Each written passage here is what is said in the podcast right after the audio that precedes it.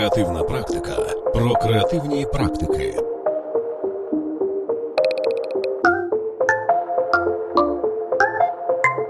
Ведучий подкасту Анатолій Попель.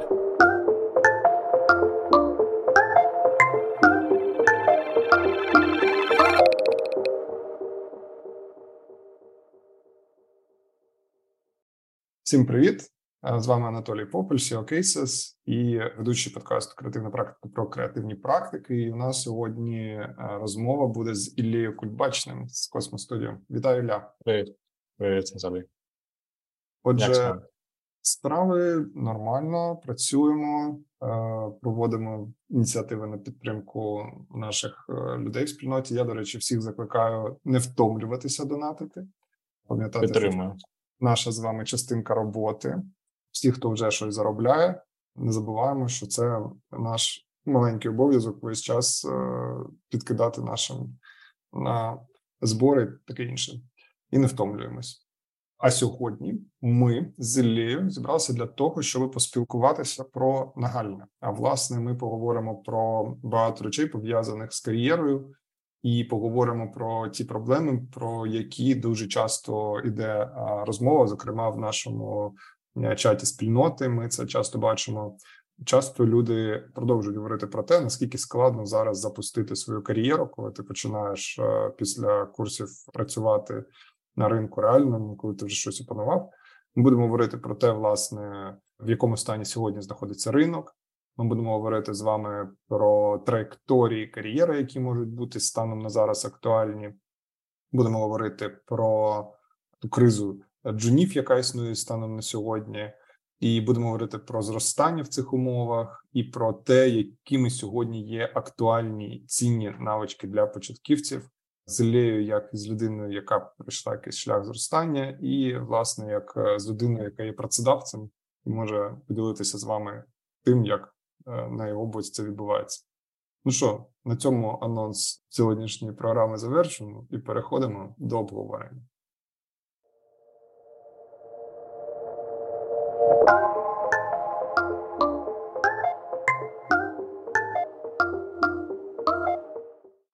Ідея проводити цей подкаст виникла тому, що е, я періодично читаю спільноту креативної практики. Це такий досить великий чат, в якому близько 2700 учасників, і вони обговорюють часто навчання, якісь е, питання до е, нашого процесу, діляться можливостями і періодично проблемами, з якими вони стикаються в своїй роботі. І одна з поширених наразі проблем, звісно, це проблема того, що робити після курсів. От ти курси завершив, ти там пройшов курс веб-дизайну, з UX дизайну, з UI дизайну, і власне починається питання, що робити далі. І дуже багато хто жаліється на те, що що робити далі, незрозуміло абсолютно. Ну, типу, немає елегантного API, такого знаєш, переходу з е, навчання в кар'єру. Що ти про це думаєш, Ілля? Що варто робити далі, коли ти щойно завершив курси? Перше, що я думаю, це робити своє портфоліо. Я теж викладаю вже напевно роки 4 е, веб-дизайн, і я бачу, як деякі студенти прямо знаходять в процесі курсів о, якусь роботу і починають працювати, а деякі ну нема роботи, кажуть. Тобто люди діляться на два типи: у котрих нема роботи, і котрі щось роблять. Тобто, саме головне, що потрібно і під час курсу робити, і після курсу це портфоліо. Ваше портфоліо на кейсес, на інших платформах, де завгодно воно має бути оформлено англійською мовою, або якщо ви цілитесь на якусь українську компанію, то українською мовою. У вас має бути 3-4 кейси роботи, якісь, які можуть показати ваш поточний рівень. І все все старе треба видаляти і прокачувати портфоліо. Це перший крок. Я думаю. Другий крок це комунікація. Усюди потрібно говорити про себе. Пам'ятаєш цю фразу Андрія Федорєва? Е, люди чують, коли ви щось говорите, і не чують, коли ви нічого не говорите. Вона така проста, але в ній дуже багато мудрості, і я намагаюся постійно доносити це студентам говоріть про себе, не соромтесь, показуйте свої роботи. І більшість не дослухається. А ті, хто дослухається, вони отримують офери, отримують якісь певні замовлення. Е, це потрібно пройти. Перші взагалі місяці роботи дизайнером найскладніші, тому що ти як сліпе кошенятко, ти не знаєш ні як працює ринок, ти не знаєш роботодавців, ти не знаєш, куди йти, куди микатись, і більшість людей йдуть на фріланс і набивають всі шишки самостійно. Тобто, якщо підрезюмувати, моя думка така, що потрібно спочатку сформувати гарне портфоліо, якісне, прям вкластись в кейси, описати їх, розказати, показати свій рівень, і потім комунікація, а потім уже аплаїтись на якісь вакансії на Do.ua, на Cases, на різних інших платформах. Головне не оці стандартні сайти, там де треш вакансії за 15 тисяч гривень, і і всяке таке. Бо у мене в Тіктоці багато людей зжаліються, коли я розказую там про тренди заробітних плат. Та що ви кажете, там за 10 тисяч гривень е, там якийсь ФОП такий, то хоче знайти веб-дизайнера. Ну я кажу: ну не не аплайтесь на такі вакансії. Шукайте на Dow, шукайте на Cases. Є вакансії завжди. Шукайте на iWorks, шукайте на дріблі. Нормальні є вакансії, якщо у вас англійська є, все буде хорошо. Я думаю, що е, відвертим буде сказати дві речі. Перша річ е, це те, що е, дійсно на ринку наразі спостерігається знижений попит на фахівців. Ми робили ресерч по вакансіях дизайнерів кілька разів, і минулого року ми проводили восени, і здається, навесні оновлювали цю історію. І чесно кажучи, вакансій для дизайнерів зараз від е, ринку не те, щоб дуже багато, а вимоги до дизайнерів не те, щоб дуже простенькі. Тобто, от прям зовсім чесно буде сказати, що абсолютно утопія після одного курсу потрапити на роботу до агенції, бо до цього банально недостатньо, бо конкуренція дуже висока. Коли ми обговорювали це на одному з подкастів з Михайлом, він назвав цифру щось типу 350 людей на одне місце в Ліга Дизайн Едженсі. У них такий конкурс. І конкуренція досить висока. Хоча треба теж чесно сказати, що ці 350 е, респондентів е, вони ж не однорідні, тобто там спаму десь 80%. Тобто, це люди, у яких може або бути якесь дуже нуляче портфоліо, або може бути взагалі без портфоліо, і тому цифра звучить загрозливо, але поки не починаєш занурюватися в деталі. Але все одно треба розуміти, що ринок не зростає стрімко в Україні. Це зрозуміло, чому тому, що зараз е, ну агенції і продакшн, які є на ринку, вони в приватних розмовах розповідають, що досить недавніх розмовах, десь може там один-два місяці тому ділилися власники, що зараз е, задача не масштабуватися, не зростати, а отримувати те, що є, і це пов'язано з тим, що навіть якщо вони працюють на зовнішній ринок. Наразі відбувається рецесія економіки, і зовнішні ринки вони насправді знизили е, запити і до аутсорсерів з України, і до внутрішніх е, постачальників послуг, які теж працювали з аутсорсерами. І ринок він е, падає, падає, і це правда, і це треба усвідомлювати. Тому я думаю, що якщо говорити про те, е, як бути в цій ситуації, тобто, якщо ви е, зараз мене слухаєте, і ви такі блін, це типу невдалий час починати кар'єру дизайну, то е, я вам на це скажу, що коли я відкривав агенцію у 2009 році, час теж був не дуже вдалий, бо тоді була світова криза, спричинена там кризою на ринку нерухомості в США. І я пам'ятаю, що були випадки, коли я тільки відкрив агенцію. Е, що ми зранку з клієнтом підписували е, договір, а ввечері клієнт е, казав, що я закрив свій бізнес. Таке трапляло. І досить часто тоді була історія про те, що ти виконав замовлення для клієнта, і клієнтів і так не дуже багато, а вони не розраховуються з тобою. І мені доводилося дуже багато брати на себе роль нехарактерну там людини, яка вибиває гроші. І це був 2009 рік. А потім був 2013 рік, і це був Майдан. Ну з 2009 року по 2012 рік. Це ви ж розумієте, економічна криза. Потім 2013 рік Майдан, 2014 рік це початок війни з Росією. Потім наслідки початку війни з Росією, падіння долара. Потім свої якісь е, теж приколи. Потім пандемія. Тепер 2022 рік е, ескалація війни. І от ми тут. Тому я, як людина, яка е, вже дуже давно спостерігає за цим ринком, можу вам сказати, що вдалого часу для початку не було ніколи. Ну, принаймні, протягом моєї кар'єри. Я веду до того, що насправді е, ну немає сенсу нарікати на часи, в які ми живемо, а треба думати, як існувати в цих умовах. І е, тому я думаю, що ключове це те, що є фундаментально взагалі два завжди способи капіталізувати свої знання. Ну тобто, ви отримали знання, навички, ви щось тепер вмієте, і по суті, ви можете капіталізувати їх, отримувати за них гроші назад, або надаючи послуги як фрилансер, або продаючи себе як фахівець в агенцію. Звісно, якщо говорити ну відверто, то оптимальна траєкторія була, є і лишається це йти працювати в творчу команду.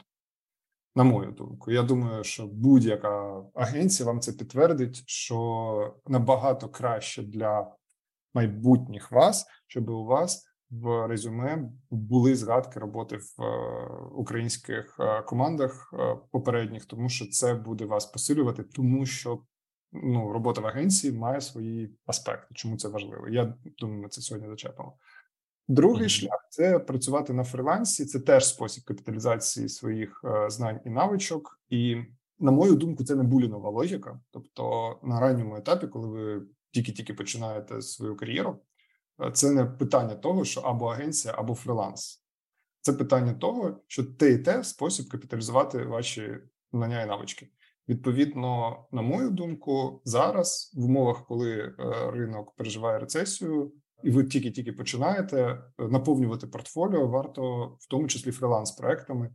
І я думаю, що більшість е, дизайнерів, вони яких ви знаєте сьогодні, у них був період, коли вони займалися фрилансом до того, як стали учасниками роботи в агенції. Тому я думаю, що зараз треба всерйоз розглядати обидва цих напрямки і рухатися в обох напрямках. Що ти про це думаєш, Ілля? Дозволь мені додати ще сюди один напрямок. Я їх постійно порівнюю. Для мене є три напрямки: перший це фріланс, і мені здається, це самий невдалий старт кар'єри для новачка. Я його пройшов. Другий це піти в агенцію або якусь студію, творчу команду, невеличку бутікову. І третє це продукт або аутсорс. У кожної є як і переваги, так і недостатки. Щодо переваг, то плюсів, то я думаю, у студії і агенції це те, що вас будуть як локомотив тягнути. Прямо там багато багато роботи, і великі високі стандарти. Якщо ви там потрапите у топ 10 топ 20 якихось українських агенцій, там багато роботи, є арт-директор, і вам не дадуть просто там філонити. Такого не буде, як великі компанії, там де ви можете нічого не робити, і за це стандартну зарплату ну, отримувати там. Ви завжди, як то кажуть, вас мають на увазі. Вас будуть багато завантажувати, і ви будете там зростати. Це перевага, мені здається. Якщо до мінусів роботи в агенції, то вам не будуть одразу платити, якщо в новачок багато грошей. Оце теж важливо. Ну в маленьких агенціях, які працюють там а, не через товки, якісь а ще щось, то там не буде всяких оцих е, плюшечок, що є у МакПо, там з красивий офіс і все такі інші штуки. Тому що компанії такі вони не заробляють достатньо, щоб дозволити там і зал, і е, страхування, якісь здоров'я, і і все таке інше. А у великих компаній є ці плюшечки. Ну і у вас Якщо ще одну перевагу дати студії, то скоріше за все більшість адекватних студій вони дозволяють ширити разом портфоліо. Якщо ви зробили якусь роботу, то ви можете поставити їх в своє портфоліо в продуктах і в аутсорсі. Зазвичай це все під жорстким NDA. Якщо говорити про фріланс, то це на мою особисту думку. Це невдалий старт кар'єри, і я його пройшов. Я пішов одразу на фріланс вчився робити сайти на Adobe Muse в 2013-2014 роках, і це було супер невдале рішення. Тому що я просто набивав всі е, шишки власноруч. Мені було дуже дуже складно, і я не раджу одразу йти на фріланс. Краще б я тоді пішов у нашу зіркову вінтаж і набрався там би досвіду. Тоді був вінтаж, прям був суперстар. Але, але є є оця така цікава штука. Знаєш, от всі кажуть, що фриланс це погано, і і, і більшість е, дизайнерів, які заслуговують на повагу, кажуть, що це погано, і я починав з фрилансу. Якось так по, по інтуїції воно пішло. Я плюс дуже дуже сама по собі лінива людина. І мені не хотілося ходити кожного ранку прокидатися. З броварів ще їхав там дві години в маршрутки, потім в метро, і ще коротше, це все не хотілося мені витрачати час, тому я такий буду працювати на фрілансі. Десь там на Freelancehunt і буду шукати замовлення, їх кліпати логотипи за 300 гривень. Це було 9 років тому.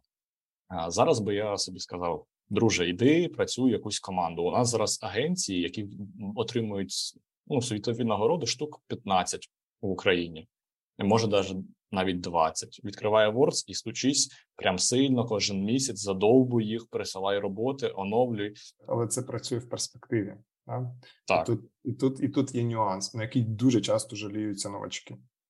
І він полягає в тому, що я думаю, багато хто тобі скаже, а нам не відповідають. А от я вже півроку шукаю роботу і немає результату. А я можу, а хтось каже, а і у мене та сама картина, і вони там такі демотивовані після цього, і таке інше.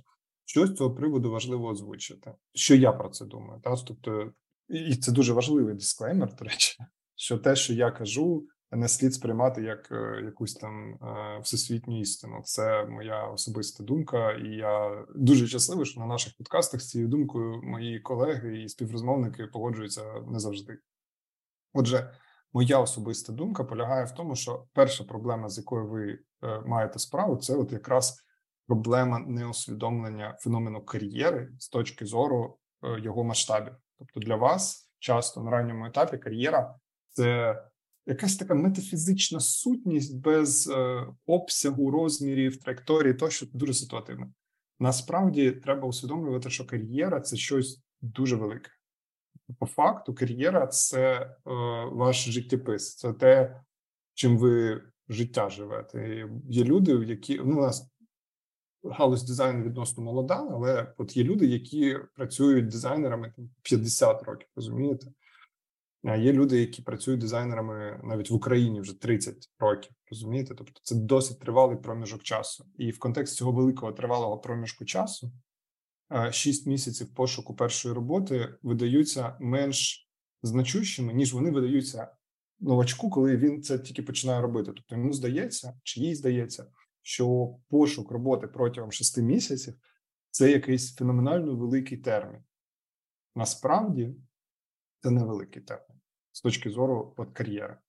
І кар'єра, на мою думку, е, це теж дуже сильно недооцінена штука, тому що насправді я думаю, що в багатьох із нас кар'єри, я маю на увазі тих, хто пропрацював в креативних індустріях якийсь час. У нас кар'єри були певною мірою хаотичні. От, наприклад, моя кар'єра, вона взагалі, якщо її візуалізувати, буде нагадувати е, якийсь такий, знаєш як шарик е, для пінг-понга кинули об стінку, і він так стрибав, куди відбивався. От така траєкторія намалювалась.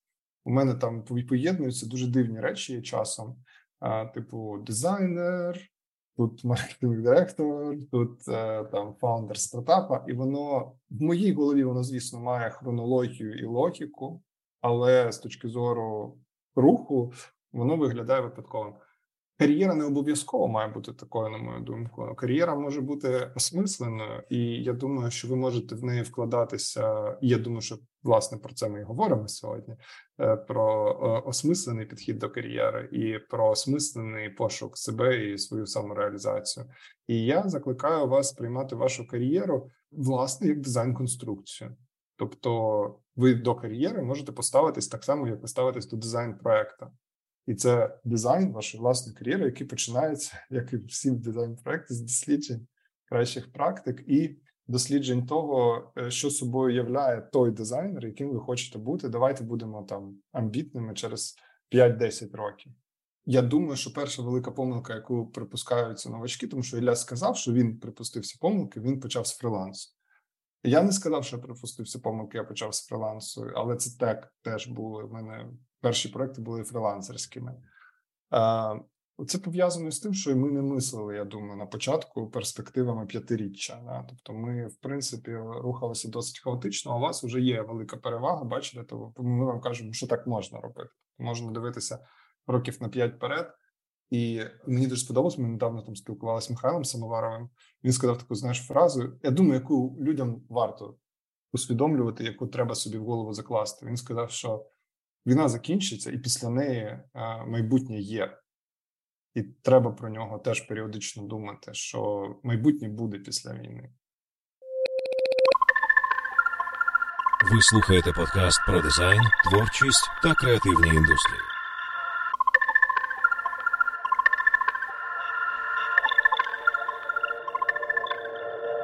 Що для тебе питання кар'єри? Як ти для себе зараз це поняття взагалі пояснюєш? З точки зору роботодавця, З точки ні, з точки зору, от якраз е, фахівця.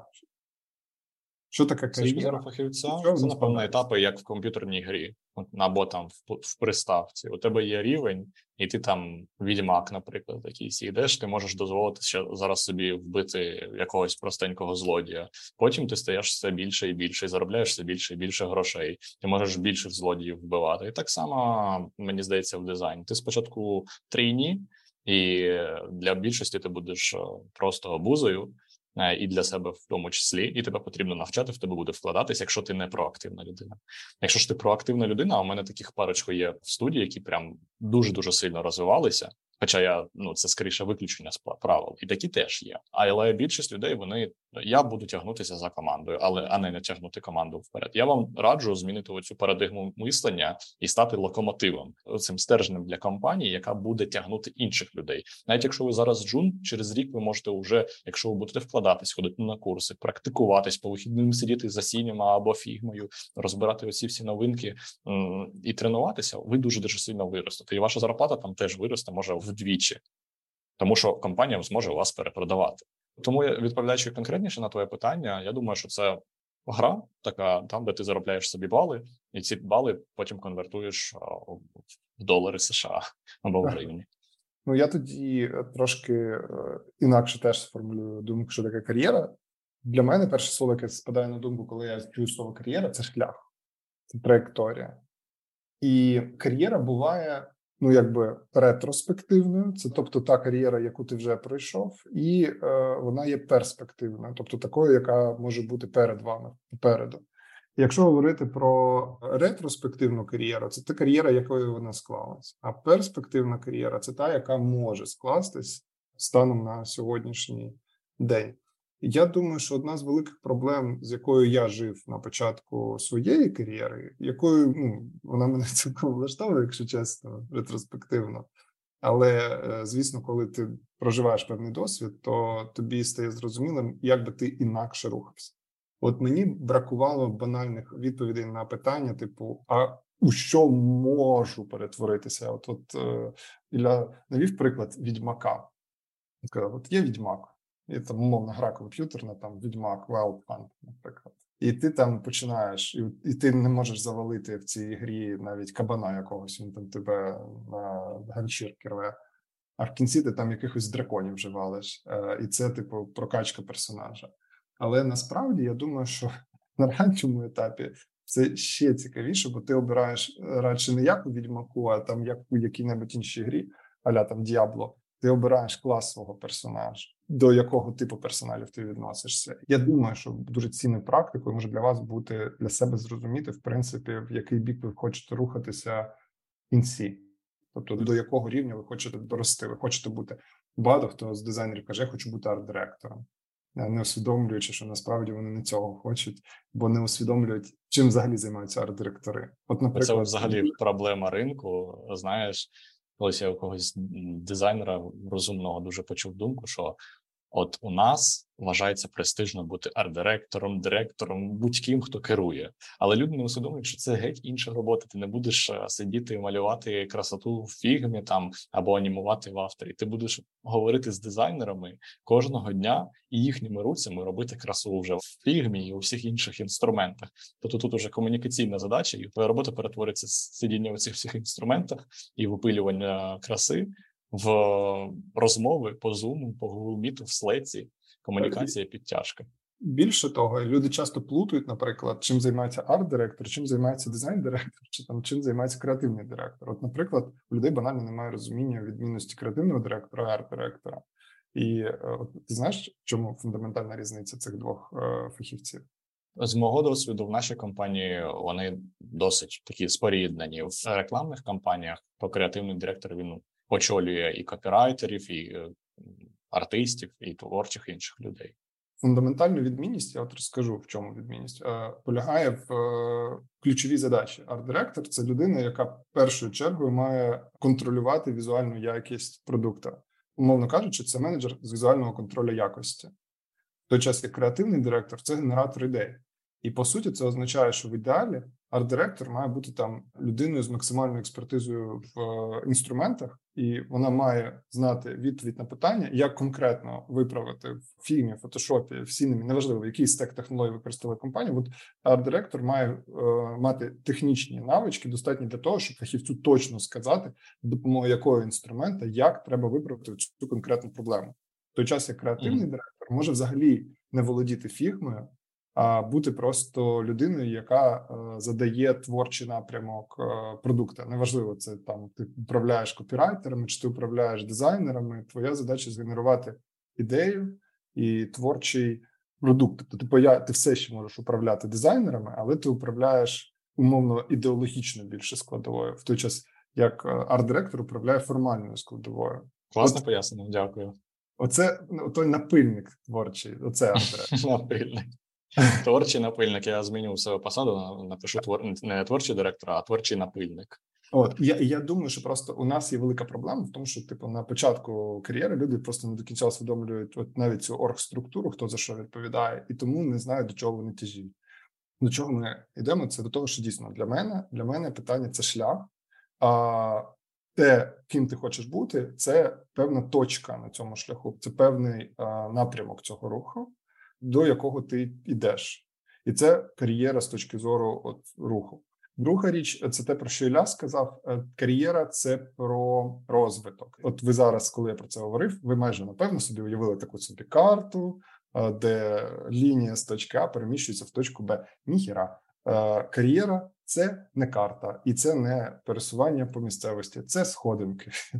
Тобто, так, ти рухаєшся, але ти рухаєшся завжди е, сходинками, бо в кар'єрі є такий феномен, як висота, і ти піднімаєшся цими сходинками або опускаєшся сходинками. І фактор висоти він в кар'єрі е, має певне значення, тому що чим вище ти підіймаєшся, тим амбітнішими стають виклики, з якими ти стикаєшся, і тим вищою є винагорода в ідеалі, яку ти отримуєш.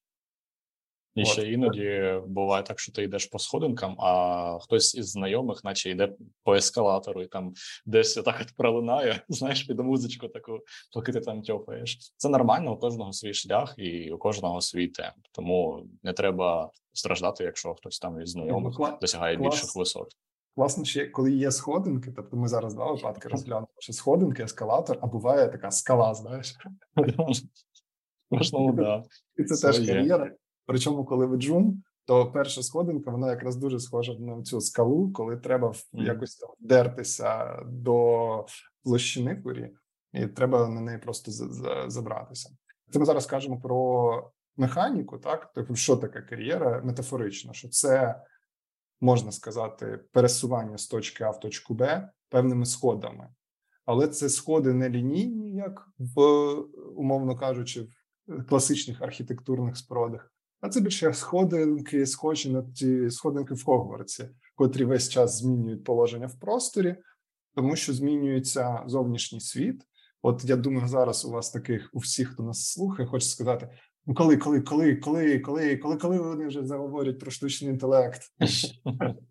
Побачимо то коли. Я скажу так, що штучний інтелект це просто теж один із факторів, через які драбини, ці сходинки, вони переміщуються в просторі і змінюють е, рух. Тому що, от звісно, я от кажу, що треба думати горизонтом 5-10 років, але ми всі усвідомлюємо, що шлях змінюється. А значить, що коли ви рухаєтеся цими сходами, то змінюється ландшафт, по якому ви пересуваєтесь, і це навіть. Більше, мабуть, схоже не на Хогвартс з цими сходинками, а це ще більше схоже, знаєш на що? На картини Ешера. Якщо хтось е, не знає, то це такий е, сюрреаліст, і одна з його найвідоміших картин це така картина, в якій сходинки заходять в стіну, потім виходять з е, гори, і це така дуже парадоксальна геометрія.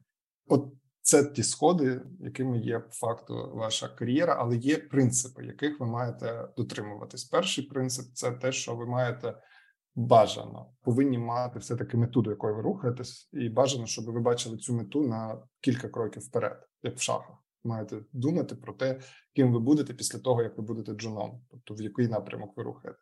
Друга річ, яку ви маєте для себе усвідомлювати, ви маєте змінювати висоту, тобто ви маєте підніматися вгору разом з кар'єрою. Погано, коли ви залишаєтесь на тому самому рівні підйому, і погано, коли ви спускаєтесь на рівень нижче. Хіба що цей спуск на рівень нижче потрібен для того, щоб перейти на інші сходинки? Так буває, наприклад, коли ви свідчитесь. Оцей принцип зміни висоти і траєкторії це для мене є ключова концепція кар'єри. Це те, як я її е, бачу. Мені ще подобається, що колись на курсах Женя Кудрявченко розказував в далекому 2015 році, що у дизайнера є три шляхи: це ставати супердорогим фрілансером, але мені здається, що це тільки після того, як ти попрацював в професійній команді і випрацював у собі оцю проактивність, що тобі ніхто не потрібен, щоб зростати, і ти сам всіх тягнеш. Тоді ти можеш ставати суперкрутим фрілансером, об'єднуватися з іншими фрілансерами і робити якийсь бізнес. Друга історія це йти якраз таки в агенцію і там розвиватись або ставати senior дизайнером, або як ти сказав, світчнутись потім після senior а арт-директор. І до речі, це не послідовність це скоріше рух вправо або вліво. Ти можеш і в 50 років, як ти тільки що сказав, працювати дизайнером, як той самий Пол Ренд або Джоні Айв, е, і бути геніальним і заробляти мільйони доларів. Або ти можеш світчитись, якщо ти розумієш, що ти ти можеш надихати людей, що ти можеш керувати людьми, то якусь менеджерську посаду, тому що дизайнер і менеджер це різні люди. Якщо у вас більш схильність до менеджменту, як у мене, наприклад, то краще йти от в art direction, і потім в креативний, наприклад, direction. Якщо ви любите те, що ви робите руками, і вам не хочеться комунікувати з людьми і просто робити руцями.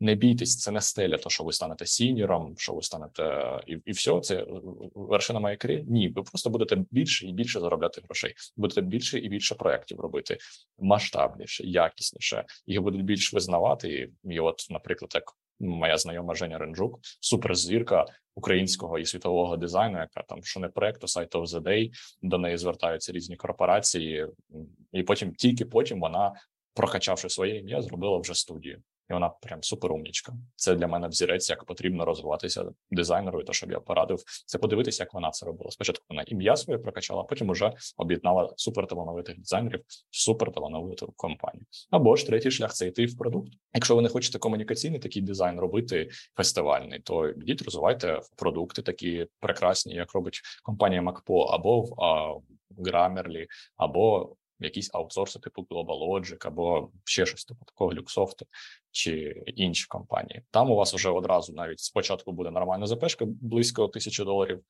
і у вас будуть всі соціальні плюшки, що дають великі такі корпорації, і там вам уже скажуть самі HR прийде. Дивись, у тебе от є така драбинка, такі сходинки, і ти можеш туди піти, туди піти, туди піти. У них це все вже пропрацьовано, але там теж є свої обмеження. Тому мені ну, здається, це... таких три основних шляхи є.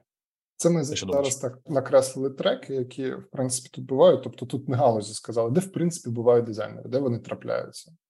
Ну не тільки дизайнери, в принципі, творчі фахівці, неважливо там копірайтер, маркетологи тощо.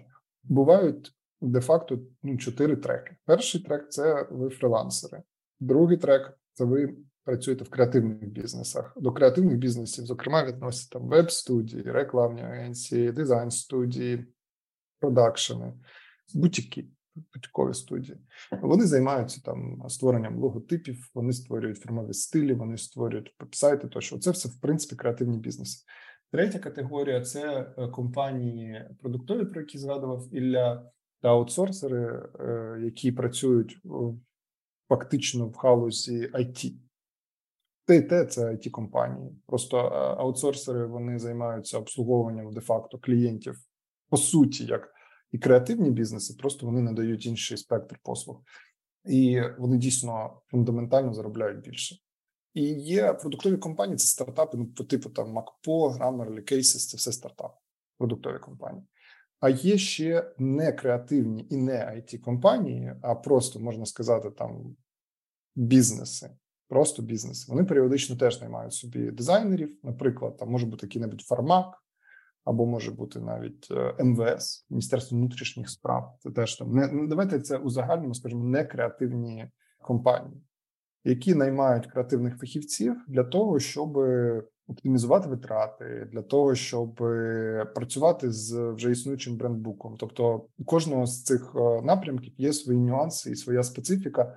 І оскільки ми тут кажемо про кар'єру, про якусь траєкторію, і про те, що у хорошої кар'єри є певний принцип, який означає роботу на підвищення, то ви маєте розуміти, що в якому напрямку як працює, і як це може на вашу кар'єру вплинути. Давайте спробуємо про це поговорити, і я спробуємо пояснити, як кожен із напрямків може бути для вас корисним або шкідливим, в яких контекстах.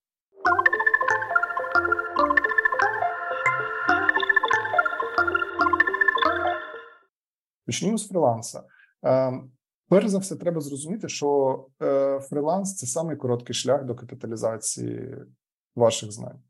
Питання в тому, скільки ви на цьому заробляєте. Якщо ви початківець, це низька капіталізація. Дизайн проекту може бути дуже дешевим. Там посадкова сторінка може коштувати 2,5 тисячі гривень, що іноді складає типу 30-20% від тих грошей, які ви інвестували в один місяць навчання веб-дизайну може коштувати 5 тисяч гривень, 3 тисячі. Коротше, ціни не дуже хороші, але початківцям часто не доводиться обирати. І, в принципі, якщо у вас немає інших каналів доходу, то фриланс, по суті, це єдиний спосіб капіталізації ваших знань в короткостроковій перспективі. Чесно, я не бачу в цьому проблеми. Проблема не в тому, що ви займаєтеся дизайном на фрилансі, чи там надаєте послуги на фрилансі, якщо ви інший фахівець. Проблема, коли ви там надовго застрягаєте. Це знаєте, якби болото, в якому, якщо ви залишаєтесь, навіть якщо у вас є якийсь сталий клієнт, який постійно підкидає вам замовлення, і це вас влаштовує, вам цього вистачає. Проблема полягає в тому, що на фрилансі дуже складно розвиватися фахово. Чому? Тому що Ілля про це сказав на початку. Дійсно так, коли ви потрапляєте, наприклад, в агенцію, креативний бізнес, особливість полягає в тому, що там Дуже інтенсивна робота. От я так чесно скажу, як я бачу агентський бізнес. Це дофіга складний бізнес. Е, і в ньому, щоб нормально заробляти, агенціям доводиться робити. Знаєте, кожному фахівцю хочеться там один проект робити осмислено, довго там е, достатньо часу. Але реальність така, що на ринку є багато агенцій, не нашому, на зовнішньому ринку. Вони весь час конкурують, і виникає фактор того, що ви маєте робити за ринкову ціну за ринковий час. І це накладає на вас певні обмеження, через що доводиться агенції брати багато проєктів паралельно. І типова історія, коли ви працюєте всередині агенції, це те, що спочатку вам дають один проєкт як джуніору, а потім ви не встигаєте зрозуміти, як ви робите 6-7 проєктів паралельно. І при цьому е, агенції, котрі хочуть е, себе е, заявити, ідучи на конкурси, і тому вони дуже за формою слідкують, навіть якщо проект для агенції не дуже вигідний по грошах вона все одно слідкує за формою. Їй це дуже важливо, і тому е, є старші фахівці, які змушують вас по сто разів все це перероблювати. І от така інтенсивність роботи вона насправді дуже корисна для молодих фахівців, тому що це дуже неприємно. Ви думаєте, хіба я для цього навчався? Це просто жах. У мене постійні кранчі, постійні овертайми. Я працюю там по 60 годин на тиждень. Я не відчуваю work-life balance взагалі. Але насправді саме це закаляє про тих дизайнерів, тому що у них з'являється багато практики, і це дійсно дає їм е, дуже потужний ривок вперед. Стосовно грошей, дійсно правда, креативні бізнеси е, заробляють менше ніж it компанії, і зарплати в них часом в два рази нижчі ніж в it е, компанії. Але з точки зору естетики, як правило, якщо ми не кажемо зараз про там топові продуктові компанії, естетика, як правило, потужніша в креативних бізнесах. І з точки зору прокачки, це дуже класний напрямок. Продуктові і it компанії в них складно потрапити. Ви можете потрапити туди дизайнером, ви можете платити дійсно одразу більшу ставку, але інтенсивність процесів там нижча, і кількість е, челенджів візуальних там теж досить низька може бути. Я От хочу додати жарт цей мемчик. Я маленький гвинтик. От в таких компаніях ви будете відчувати себе маленьким гвинтиком, який дуже дуже легко замінити на інший такий самий маленький гвинтик. Це правда, це правда, і там інтенсивність роботи менша, тому на ранньому етапі і розвиток він не дуже може бути інтенсивним. І може бути таке, що ви два роки будете дизайнером на проєкті, в якому ви будете одне і те саме робити, і дуже невеличкі штуки е, змінювати, там адаптувати е, десктоп під мобілку і таке інше. І нарешті не креативні, не it компанії, в яких е, вам можуть запропонувати роботу дизайнером. я би їх по користі для вас поклав приблизно поруч із фрілансом. З точки зору прокачки фахівця, якщо ця компанія для неї домен ваш доменом називають ну, поле експертизи, в якому ви працюєте. Тобто, якщо вони не спеціалізуються на дизайні ці компанії, то радше за все там не буде старшого фахівця, і може запросто бути ситуація, що ви попадете в таку компанію дизайнером і станете старшим дизайнером by default. Тобто над вами не буде фахівця. І це прикольно для того, щоб похизуватися перед друзями і сказати: я працюю старшим дизайнером, чи там лідером дизайн напрямку. В компанії, в якій я один дизайнер. От. І нема але, молодшого дизайнера. Нема молодшого дизайнера, да. Але проблема буде полягати в тому, що відсутність челенджів і відсутність експертизи, навіть якщо вам будуть казати, що ви робите класний дизайн, у вас дуже хороше виходить, ви дуже талановиті, вас не будуть качати. І через це ви там просто можете ну, не розвинутися. Е, закиснути. Закиснути, так. Тому знов таки, ви можете туди йти в випадку, якщо це наразі єдина можливість капіталізації знань. Але якщо говорити про кар'єру, і якщо ви будете питати там умовно мою думку про те, як варто це робити, то я би сказав, що навіть якщо ви хочете працювати в продуктовій компанії, корисною сходинкою для кар'єри, до якої слід тяжіти, є робота в креативних бізнесах за тим напрямком, який вам є цікавий. Тут я зроблю паузу і спитаю Ілля, що ти думаєш про те, що я зараз розповів. Я повністю з тобою погоджуюся. Я згадую друзів своїх на Фейсбуці, які дизайнери вже потужні там з десятирічним досвідом, і не просто з десятирічним досвідом, а реально круті. І вони якраз вже йдуть на супервисокі зарплати, там 5-6 тисяч, на 7 тисяч у різні банки працювати. І ті люди, які можуть затащити самі на інших дизайнерів. Тобто вони приходять, вони розказують банку, як треба робити там дизайн процеси і все інше. Вони все вибудовують. Іноді навіть буває так, що ці е, дизайнери кажуть ні, нам потрібно найняти там умовну спілку або банду, щоб вони нам зробили ребренд. Я в цьому не компетентний, а я зможу уже це все підтримувати з іншими дизайнерами. Тому я би радив оцей четвертий. Це дуже класне доповнення. Дякую тобі. Четвертий сектор іти в бізнесі, тільки коли ви вже там реально розумієте, як все влаштоване після якихось років праці. Я точно погоджуюсь з тобою в тому плані, що потрібно починати з агенції або з якоїсь такої компанії. Тільки я я уточнюю. Ні, ні, я не кажу, що це з цього треба починати, тому що це зараз може трошки демотивувати тих, у кого не виходить туди потрапити одразу. Це не питання, yes. де питати, це питання, куди тяжіти. Є таке поняття про шлях, кажуть, знаєте, milestone и, тобто важливі точки. Milestone це mm-hmm. так називався е, камінь, який описує Е, от милю, що ти пройшов одну милю і клали такий спеціальний mm. валун, яким відзначали, коли ще не було дорожніх знаків, і це називалося ось воно що. Да, це називалось milestone ами. Да? І от milestone в кар'єрі для вас це потрапити в креативну команду, в креативний бізнес. Це може бути дуже класно, якщо ви дизайнер, копірайтер. То що навіть якщо вам буде здаватися, що всередині цього бізнесу роздрай, бардак, це погано організовано. Ви очікували, що буде там якась суперієрархічна система і суперсистема постановки тасків. А ви туди потрапили в якийсь бурхливий хаотичний потік. Це нормально. Якщо ви це відчуваєте, значить ви потрапили в креативний бізнес. Значить, ви там е, в тому бізнесі, про який йде мова. Я думаю, що варто тяжити е, до креативних агенцій і починати свій шлях звідти. Але тут є парадокс: туди майже нікого з жунів не беруть. Як туди потрапили тоді? Якщо ви у цьому порочному колі новачка, що у вас нема портфоліо, у вас нема досвіду, у вас нема роботи, що тягне за собою знову нема портфоліо, нема досвіду, нема роботи. Я б що радив би робити новачкам, якщо ви дійсно хочете дуже туди потрапити, створити собі список там 120 таких креативних компаній українських. Прямо Excel відкриваєте, робите там сайт, хто там працює, на кого ви там в інстіку можете вийти або в LinkedIn, і подивитися, що вони роблять яка компанія вам подобається, туди і відгукуйтесь. Але перш ніж відгукуватись, вивчіть те, що компанія робить, який їх основний домен. Ну тобто, що вони роблять, як чи то сайти, чи то мобільні апки, чи то бренд айдентика. Ви маєте це чітко розділяти і розуміти. І після цього подумайте, що вам подобається, і згідно до цього запиліть ваше портфоліо: 3, 4, 5, 6 кейсів. Вони можуть бути не трьохкілометрові хмарочоси, а там середні кейси можете подивитися на наші кейси, як ми це робимо, і під це заточити своє портфоліо, і вже відгукуватись на ці компанії. Якщо це веб-дизайн, там 20 агенцій, які роблять awards проекти, у нас є в Україні. Просто сходьте на Awards, фільтруйте Україна і там знайдете. І відгукуєтесь туди, пишете листа, не просто там CV-шку свою бахнуло в PDF, і хай вони там розбираються. Напишіть там листа. Привіт, Анатолій. Я давно слідкую за Popel Agency, Хочу потрапити на до вашої агенції. Вам вже не треба потрапляти.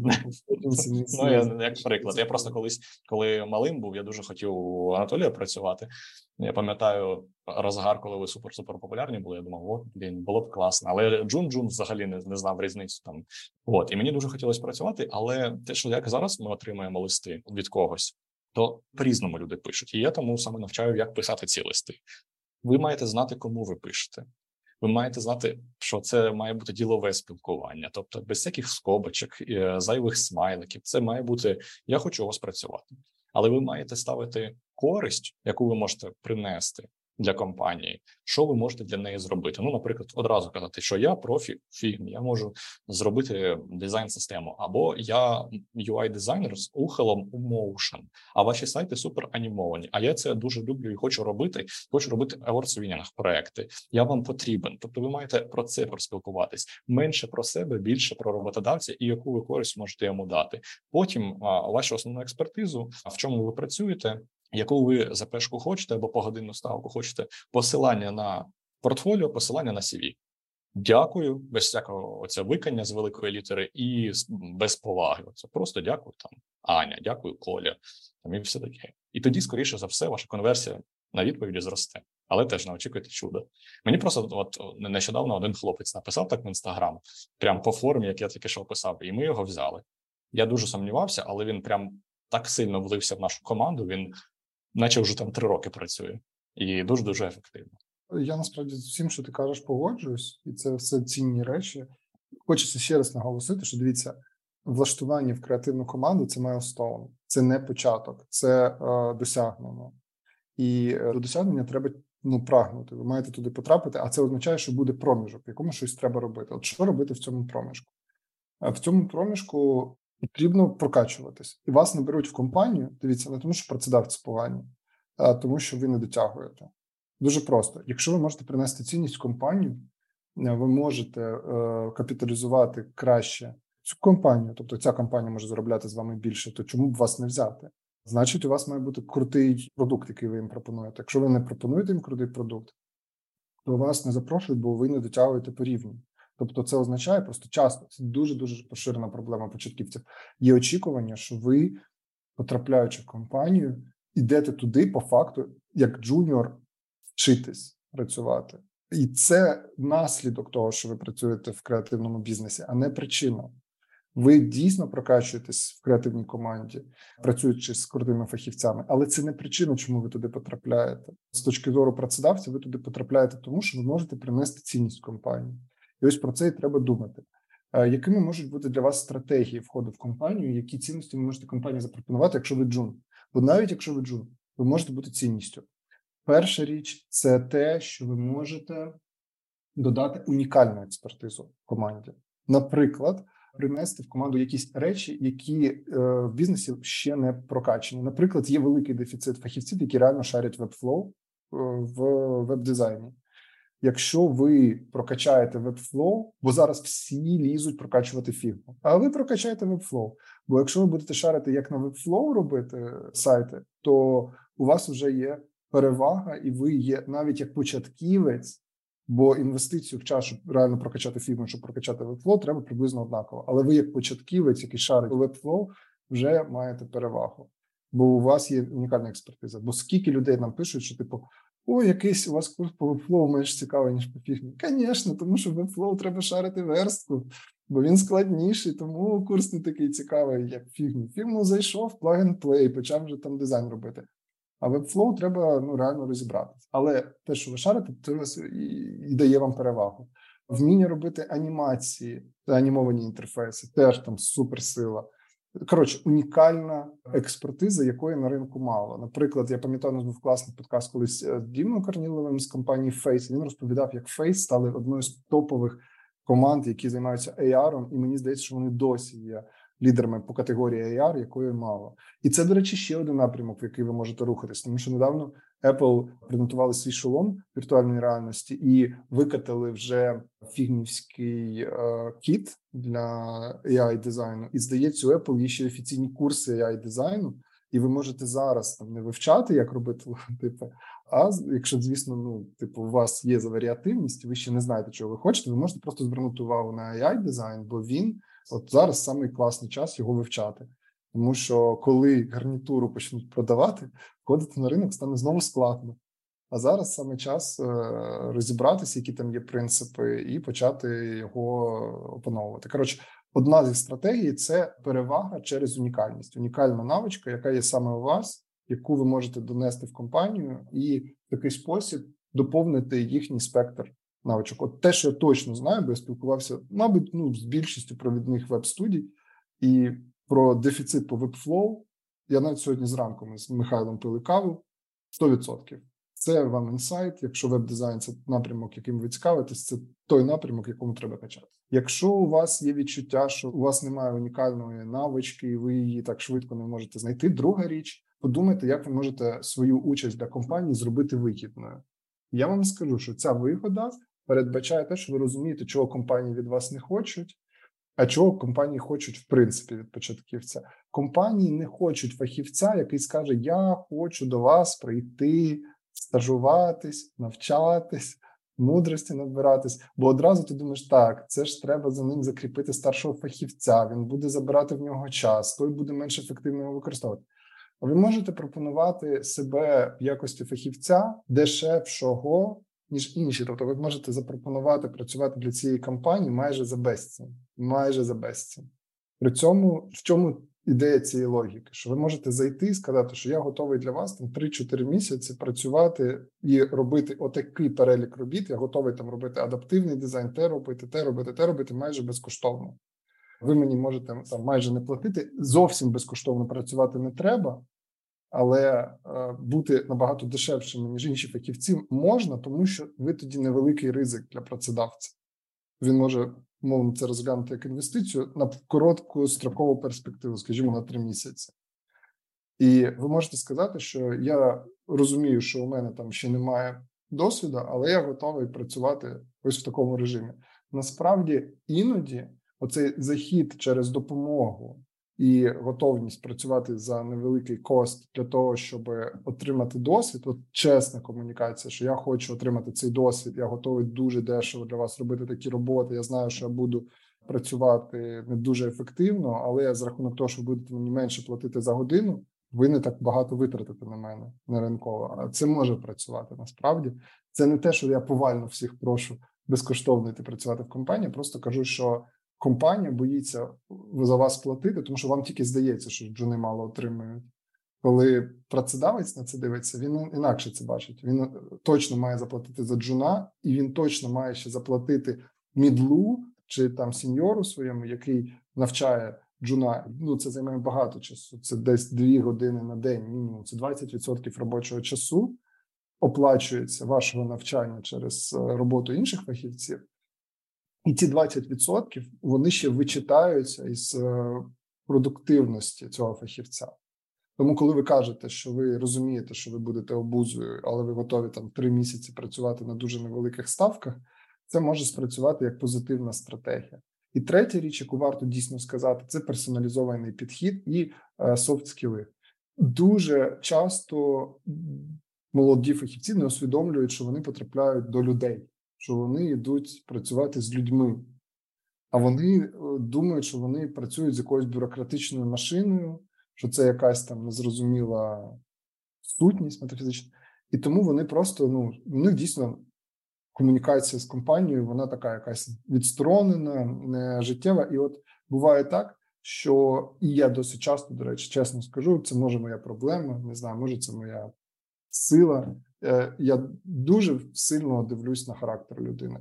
Сам характер його недостатньо для того, щоб отримати пропозицію офер, але без того, щоб у людини був такий характер, з яким я відчуваю, що команді буде комфортно працювати, без цього неможливо буде отримати е, пропозицію після співбесіди, яку я проводжу. Тобто, для мене відчувати людину відчувати, що вона з нами співпадає по настрою, дуже дуже важливо. І тому моя для вас суперпропозиція важлива це обов'язково дбайте про свої софт-скіли і вміння спілкуватися. І дуже дуже цінна штука це емпатія. І це дуже важливо зрозуміти, що коли ви йдете в компанію, навіть на цьому ринку, навіть в цих складних умовах, ідіть до тої компанії, після співбесіди, з якою ви відчуваєте, що вам було комфортно, і ви були на одній хвилі. Чи що вам сподобалась людина, що вам сподобалась компанія, і те, як з вами спілкувалися, бо це дуже дуже важливо.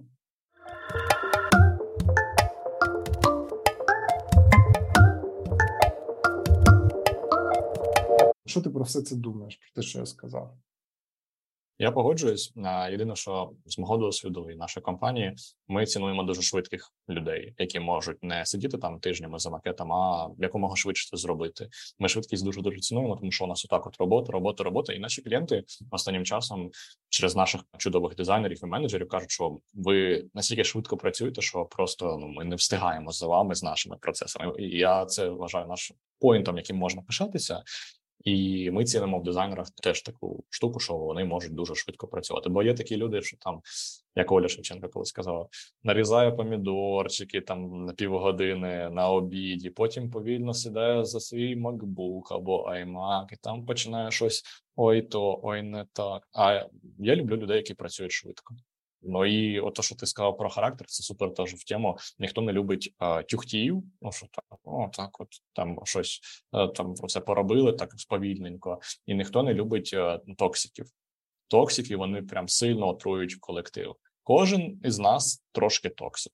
Але якщо ви бачите, що ви прям дуже дуже така токсична людина, і ви там любите посплетничати або щось ще таке робити, або там казати ой, клієнт якийсь не такий, то оце все вирізайте з себе. А оцю штуку по-любому потрібно вирізати, тому що вас, скоріше за все, або звільнять скоро, або якось від'єднають від команди, і ви там будете десь сидіти, якусь роботу робити, але відсторонено від всієї іншої команди, щоб ви не отруювали колектив і атмосферу. Тому це теж дуже важливо. Ми не терпимо токсиків, ми не терпимо якось дуже дуже повільних людей, і ми збираємо тільки так ефективно. Більше того, до попередньої теми я хотів би додати, що є дефіцит талантів на ринку. Тобто є 300 людей на одне місце, але при всьому цьому є дефіцит. Ми, коли бачимо талановитого спеціаліста, ми одразу його беремо, навіть якщо немає проєкту. Дамо що завгодно. Але якщо людина прям крута, це то ми просто прогавимо, якщо не не візьмемо. Тому ми одразу беремо. І якщо ви все зробите, то що Анатолій тільки що сказав, повірте, ви без роботи не точно не залишитесь. До речі, це дійсно класна е, ремарка була стосовно оперативності. Бо коли ви навчаєтесь на курсах, то досить часто е, там ви дізнаєтесь про дизайн процес, про дизайн дослідження, там модборд, формування дизайн стратегії. і У вас виникає якесь е, підспудне відчуття, що це все має там тривати ну там тиждень. Треба багато часу в це інвестувати. А правда така, що знов таки агенція працює в потоці з іншими агенціями, з іншими продакшенами. І як би ми не хотіли робити там ідеальний продукт, все одно є певне обмеження по часу. Да? Тобто є ну нормальний термін на виготовлення дизайн продукту. Він не може бути більшим ніж е, там потреби клієнта і ніж кон'юнктура ринку. І тому дійсно вміння швидко виконувати задачі є дійсно важливим. Дійсно важливим. А стосовно характера, це теж важлива штука. Додати варто ось яку штуку, що люди звикли думати, що характер це така штука притаманна нам, з якою нічого неможливо зробити. Що, типу, от характер, він, от, от він який є, такий він і залишився. Але суть у тому, що люди часто думають про свій характер, що це щось незмінне, не таке, що не піддається модифікаціям. Е, і правда полягає в тому, що є поняття таке, знаєте, як професійна поведінка. І є поняття таке, як професійний оптимізм. Наприклад, ви можете бути депресивною людиною по життю, але на роботі ви не можете цю особисту складову з собою брати. Ви маєте розуміти, що тепер характер ваш, ваша внутрішня історія це, це частина вашого професійного профілю, і ви маєте вміти вмикати професійний оптимізм. Ви маєте вміти вмикати професійну залученість і ви маєте вміти бути професійно дружніми до ваших колег. Типу, я вам так скажу: ми всі інтроверти. Я інтроверт, Ілля інтроверт, пів моєї команди інтроверти. Але в роботі ми всі маємо з вами спілкуватися. Маємо пам'ятати, що в першу чергу ми продаємо не дизайн, у Іллі у космосу немає складу, на якому лежать готові посадкові сторінки, за якими приходять клієнти, і такі кажуть, мені ту посадкову сторінку вгорі, ні, ні, ні, ні, оцю лівіше, лівіше, ага, от її доставай. Да? Тобто, е, що насправді продає космос студія? Насправді вони продають послуги зі створення продуктів. Відповідно, англійською послуги це сервіс, і відповідно дуже важливо, щоб ви розуміли, що ви продаєте сервіс з створення дизайну, а не дизайн. Дизайн є наслідком цього сервісу, і сервіс передбачає взаємодію. І клієнти насправді буває таке, що ви зробили суперкльовий дизайн, але процес був некомфортний, і клієнт до вас не захоче повернутися. А буває навпаки, ви зробили дизайн не супер топовий, але процес був дуже комфортний. І задачі клієнта там цей дизайн вирішує, і він буде ну, вас радити, тому що з вами комфортно. Простий побутовий приклад: уявіть собі суперпрофесійного стоматолога, який такий, типу, супертоксичний, як доктор Хаус. І він, коли ви з ним працюєте, він такий, типу, як ви мені не подобаєтесь, як ви запустили свої зуби? Ви, мабуть, ви взагалі хочете бути беззубими в 40 років, да? Типу там вам ваші щелепи не потрібні, як я бачу. От. І ніхто... ще. Да, це таке. Ніхто не хоче з такими стоматологами мати справу. І тому, якщо ви там користуєтесь послугами платних стоматологів, могли помітити, наскільки вони змінили манеру спілкування з вами. І хочу вам сказати, що це не зміна поколінь. Я працював в медичному бізнесі як маркетинг-директор, я точно знаю, що медичні бізнеси, які дбають про те, щоб бути на ринку і щоб зростати, вони інвестують багато часу в те, щоб будувати культуру обслуговування, культуру сервісу, і вони навчають медиків з їхнім неповторним складним інтровертським характером бути комфортними для пацієнтів, бути правильними з точки зору сервісу. І дизайнерам так само це треба вміти. Важливо ті слова.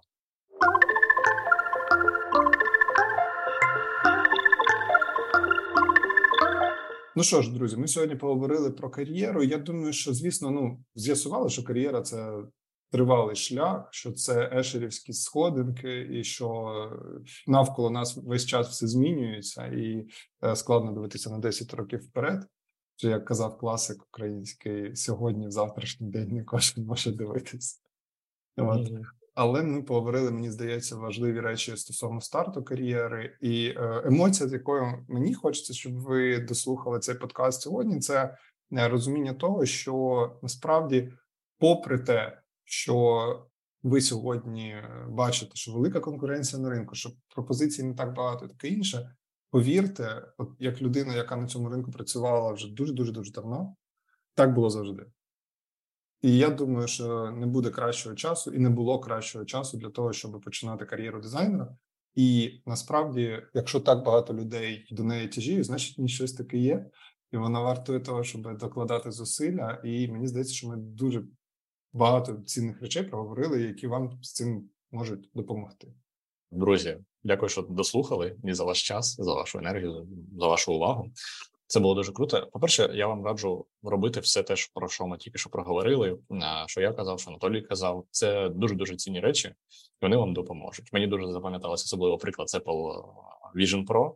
Дизайнити під цю штуку. Це взагалі щось нове, нове буде. Якщо там Діма Карнілов і конкуренти його туди не зайдуть, то у вас буде дуже класна перспектива заходити в такі AR, в такі штуки, робити дизайни для цього. Але робота завжди є. Головне, станьте для себе локомотивом, станьте для себе стержнем, станьте для себе мотором. Ви маєте бути тією людиною, від якої будуть інші заряджатися. Будьте приємним, nice guy і робіть свою роботу найкращим чином. Стрибайте вище власної голови, постійно навчайтесь, виходьте на нове плато, на нову стежку, на новий рівень. Закріпляйтесь, знову йдіть на курси, і таким чином ви будете зростати і відчувати прогрес. Не те, що ви не гаєте свій час, а інвестуєте в правильне русло. І пам'ятайте, що чим далі йде час, тим частіше буде світ змінюватися. Зараз штучний інтелект, потім знову AR, потім ще щось, ще щось, ще щось, і ви не зможете, як колись там 100 років назад навчились взуття робити. І все, і все життя робиш взуття. Ні, сьогодні ти робиш інтерфейси, завтра ти робиш уже голосові інтерфейси. Але важливо розуміти принцип, на якому будується цей весь користувацький досвід, як кар'єра вся будується. Про це ми сьогодні проговорили. Я бажаю вам всім успіху, і у вас все вийде. Будемо на зв'язочку і до наступного подкасту. Па. Па.